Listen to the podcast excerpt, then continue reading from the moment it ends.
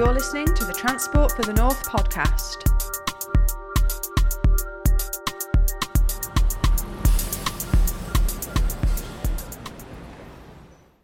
Hello and welcome to the Transport for the North podcast. I am your host, Gemma, and today in our latest series of podcasts where we're talking to our members, I am joined by Councillor Carl Marshall. He is the Northeast Joint Transport Committee member and also Cabinet member for Economic Regeneration at Durham County Council. Uh, hello, Councillor Marshall, how are you today?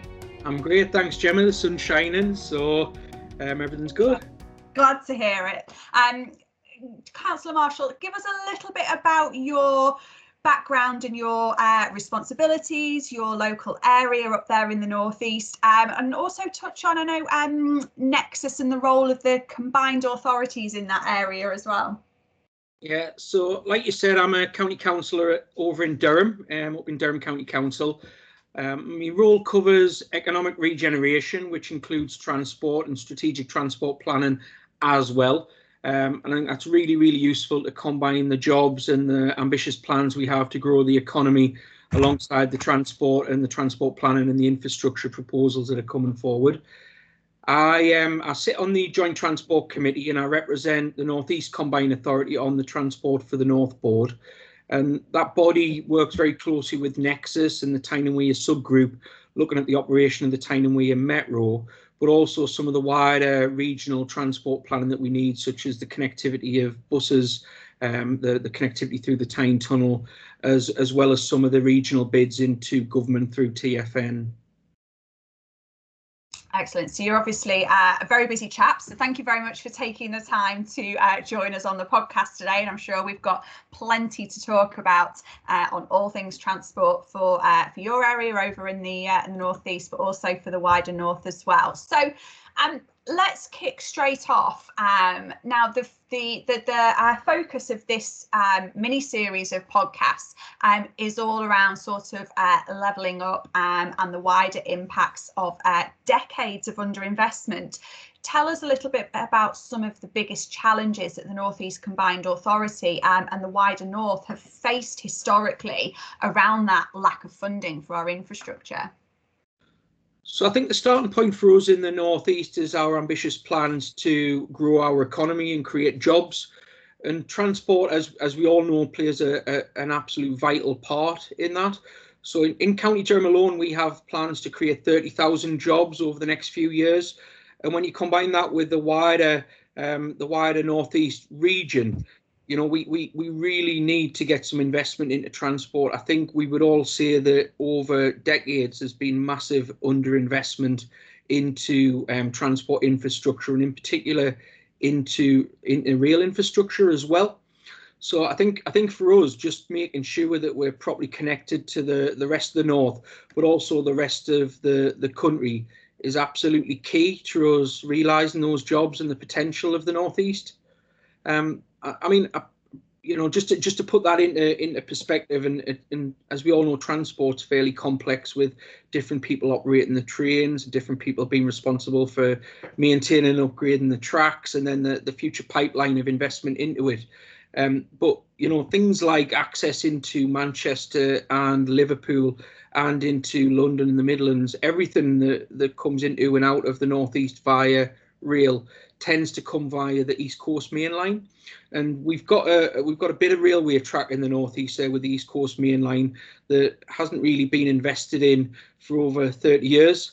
So some real sort of need to um, get that up to modern standards. Um, one of the biggest issues that we have is around sort of reliability and resilience in the East Coast Main Line. So when things go wrong, they tend to clog the whole network up. Um, we only have two sort of dual track between North Allerton up into Newcastle and then on into Scotland. So when things go wrong, we've got little option to um, to put it right. And I think as we've seen um, sort of rail usage increase over the past decade in particular, we've seen more trains put over that track, and it's competing. Um, the faster trains are competing with the slower trains, with freight, with um, with local interregional connectivity as well.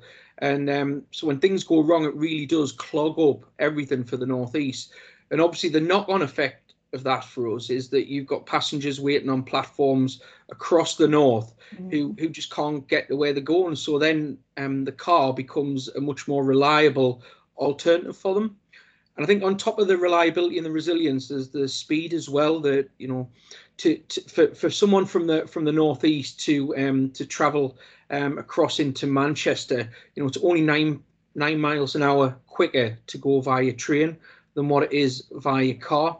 So that means that people are now choosing sort of cars over trains, and we've seen that position exacerbated a bit because of the um of the pandemic. So I think for, for me, years of underinvestment in the network, um, on top of a desire from a lot of people to put more trains over it, um, have, have reached a point where if we don't do something with it really, really quickly, um, that connectivity that we need as a northeast and a wider, a wider region um, is really going to hold back our plans for jobs and growth. I'm really glad you, you uh, mentioned that, sort of about that. Um, The, the bottlenecks in the system, and how that it doesn't just impact a very uh, local area, but it's felt right across the region. And uh, there's consultation out at the the moment over on the uh, the other side of the north in Manchester on the rail uh, network there. But yeah, absolutely, and I've you know felt it uh, myself as a passenger. You know, you go and get a, a train at Leeds to try and come back to Manchester, and there's been a, a delay over in you know. Manchester end um that impacts right across the region. So uh, yeah, absolutely right, that um onward kind of connectivity and and a wider challenges within the network are absolutely kind of like built in. And uh, yes, it's um, exactly why we need um ongoing investment, and for that levelling up agenda to uh, to really come to life. Um on that uh levelling up, it's um it's the buzzword of the moment. It's been uh, rattling around in everybody's uh, speeches and press releases and, and comments for some time now. Um, if you were to set out five priorities to support the North in, in levelling up, uh, what would they be? I think we've spent a, a lot of time as a Northeast and through the work with Transport for the North looking at the Northern Powerhouse Rail Plan, which is Um, designed to do um, and put right some of the problems that I've just described, you know, to get that resi re resilience into the network, to get that capacity for, for, for faster trains.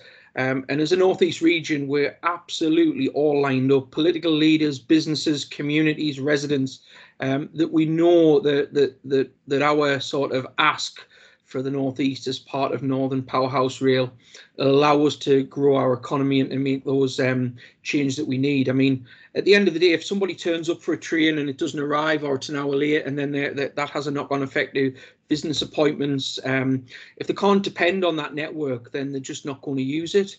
And I think it's become even more important because of the um, the, the the fact that every Northeast council has agreed climate emergency plans as well. Now, we know that moving people from cars and onto trains and freight from the roads onto uh, the rail network is massive in terms of greening our economy and uh, making sure that we we leave a, um, a better planet than than what we all um, inherited. So I think I think the Northern Powerhouse Rail Plan um, does that. It puts green transport at the heart of everything we're looking to do, alongside growing the economy and jobs.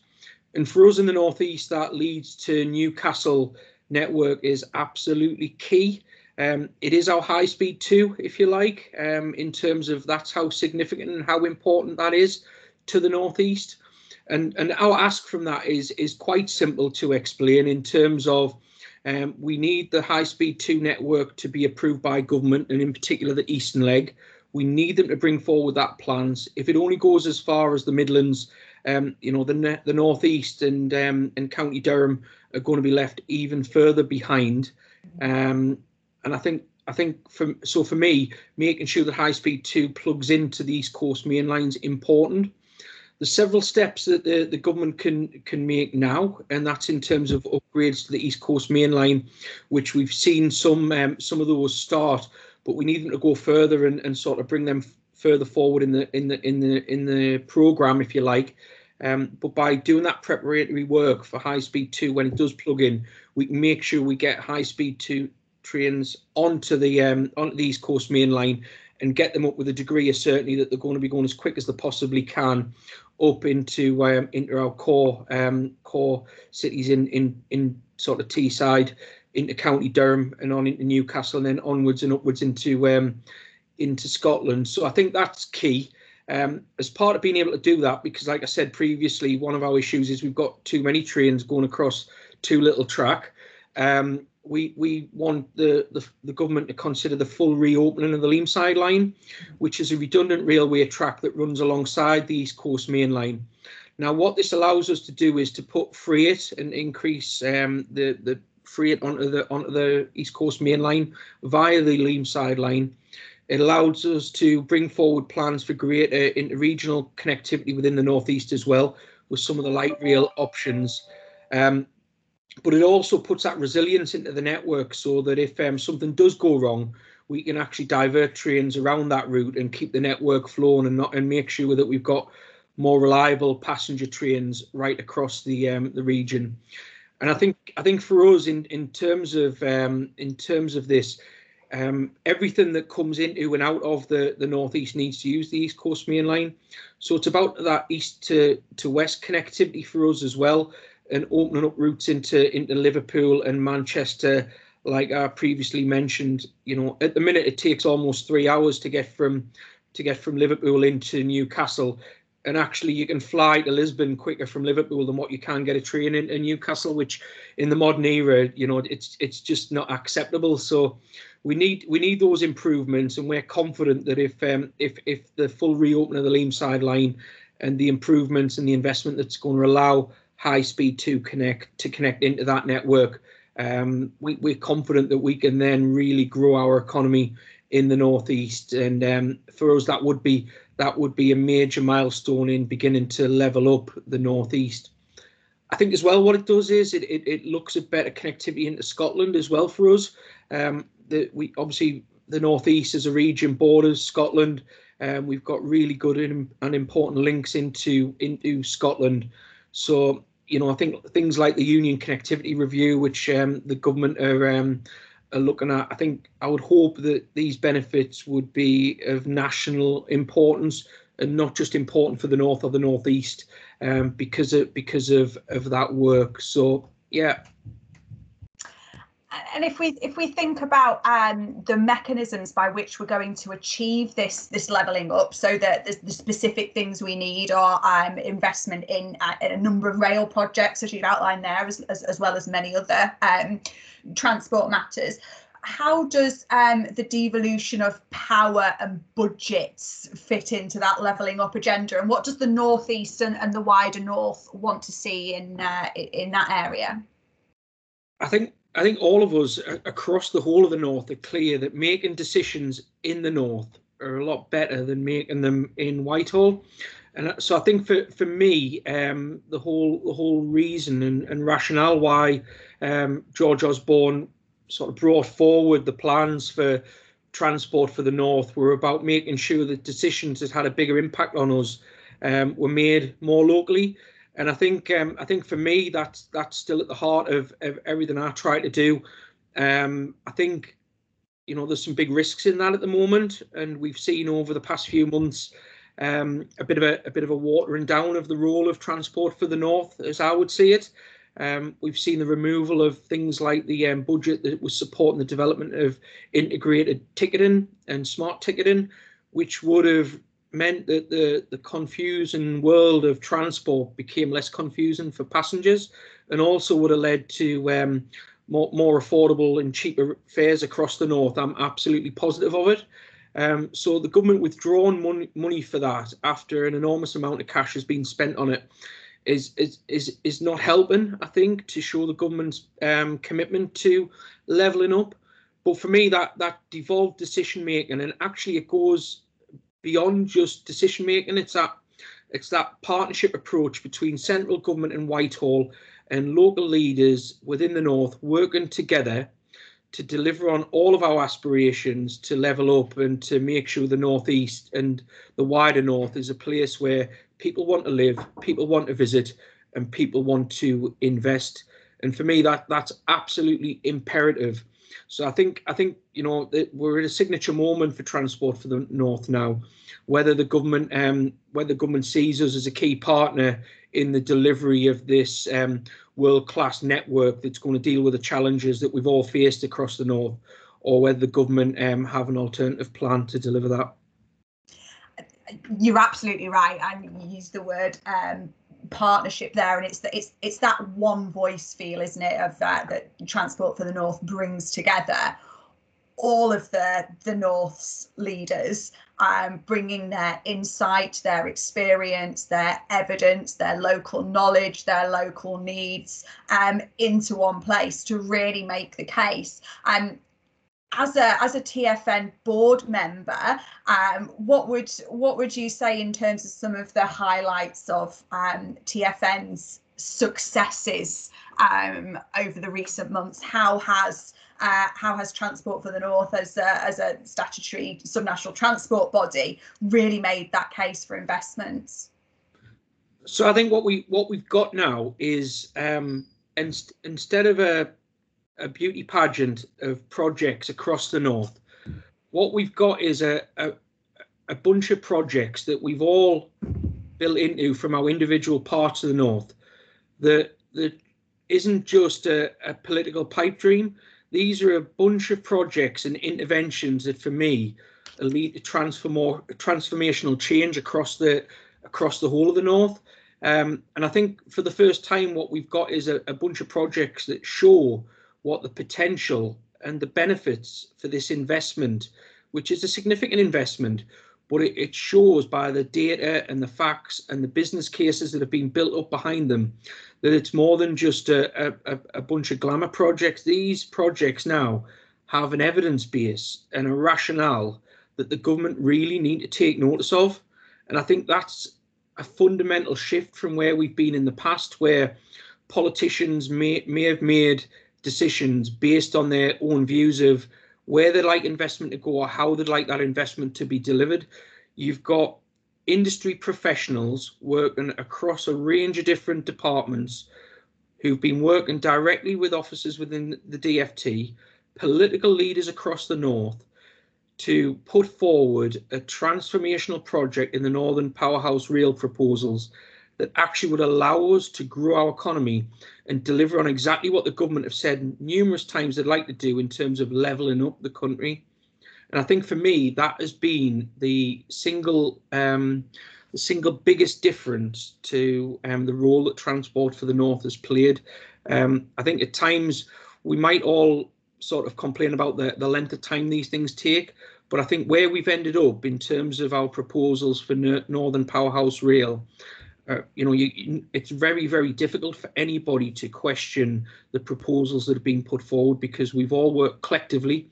There's had to be a lot of give and take along the way, and decisions um, have been made and are still being made based on on on on the work that's going on. But I think for the first time, we've got an evidence-based approach to where we would like investment to go that will allow us to really grow the economy across the whole of the north. Yeah, again, you know, collaboration, everybody's involved, and there is some give and take. Um, we spoke to um, Manchester Mayor Andy Burnham on the po podcast earlier, um, and he was referencing exactly the same thing. You know, at the end of the day, there is only so much money. Um, there's only so much you can do within that money, but by working together across the region, we can see the bigger picture. We can understand um, how things fit together much better, and we can really drive forward uh, what we're doing in the north. Um, the final um, issue I want to touch on, Councillor Marshall, um, it's the C word, I'm afraid, COVID nineteen. Um, It's obviously had a massive impact on every area of life, on how we work, how we travel, how we um, get education, how we experience healthcare, how we buy our food from the shop. So much has been impacted by this um, global pandemic. And as we record this, we're we're not far off of a year since the kind of start of the the very first lockdown and, and all the implications that that quite quite dramatically and very quickly brought on the on the, the transport networks, on public transport in particular. what would you say are the main things that we've um, learnt from this pandemic um, now that we're about a year in, and how are we kind of taking that forward um, to hopefully, um, you know, maintain resilience, to build back better, and to, um, you know, get towards some kind of, of, of new normal, if that's still a thing?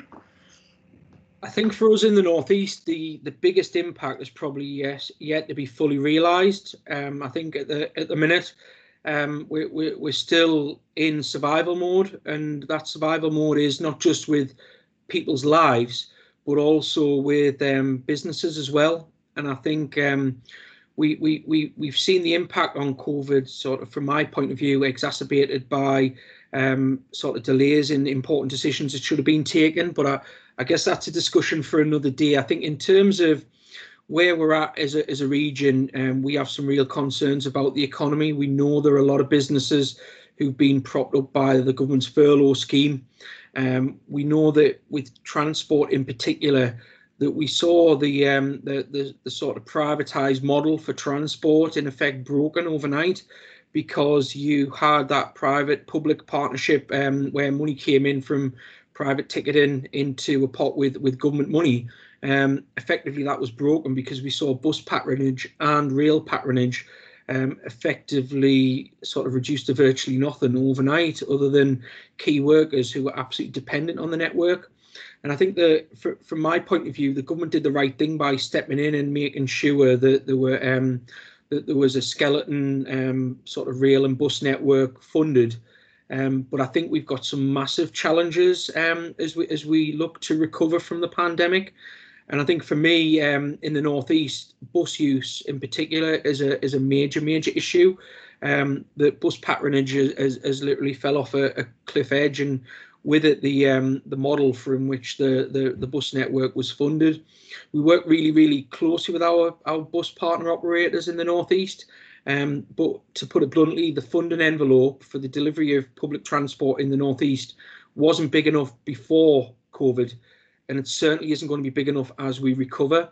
So I think there's some big risks with, um, you know, if the government doesn't look at a at a gradual and a sustained envelope of funding for bus and train operators going forward, um, we're really, really going to struggle, because I think patronage to the bus and rail network is going to be really slow. It's not just going to suddenly, um, you know, the schools go back on the on the eighth of March, allegedly. We'll find out later today. Um, but, you know, it's not just going to go back to pre-COVID levels. It's going to be steady. I think for me, the ambition is is is always there that we need to encourage more people out of cars and in onto public transport. Um, we saw that pre-COVID levels of rail and bus usage was increasing, um, but I, but I think it's going to take um, years rather than months to return to where we were. So for me, we need to make sure there's a sustained um, there's a sustained envelope of funding to allow that to happen gradually. And I think, um, you know, I would like to put on record my thanks to all of the um, the bus drivers, the train drivers, everybody who works across the bus and train network for everything they've done to keep key workers and others moving um, over the past twelve months. It's been extremely difficult, as we as we all know. I think the other thing that I would say is that we we saw um, a massive um, benefit to the environment as well during um, during during the, the various lockdowns. And I think my worry is that we're seeing a, a, an immediate return um, to, to car usage, as some of the measures have previously been um, been sort of relaxed. And um, I think there's a the the, the the environmental crisis and the potential for the economic uh, the, the environmental crisis to be um, further exacerbated, because people are just choosing to stay in the cars because they either feel safer, or because it's easier, or because it's more reliable, or because it's more resilient, or, or for whatever reasons, I think is a major challenge as we come out of the pandemic.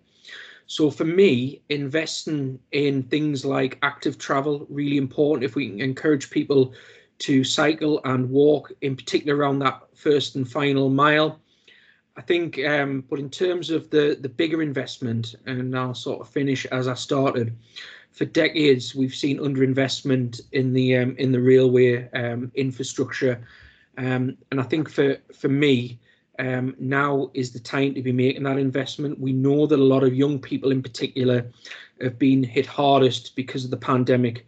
We need to make sure that our communities and all of our communities, whether they be in rural areas or urban areas, have the best possible, most affordable, greenest um, public transport system available to them, so they've got the best chances in life of getting a job, um, but being able to um, develop their own skills and experience and expertise.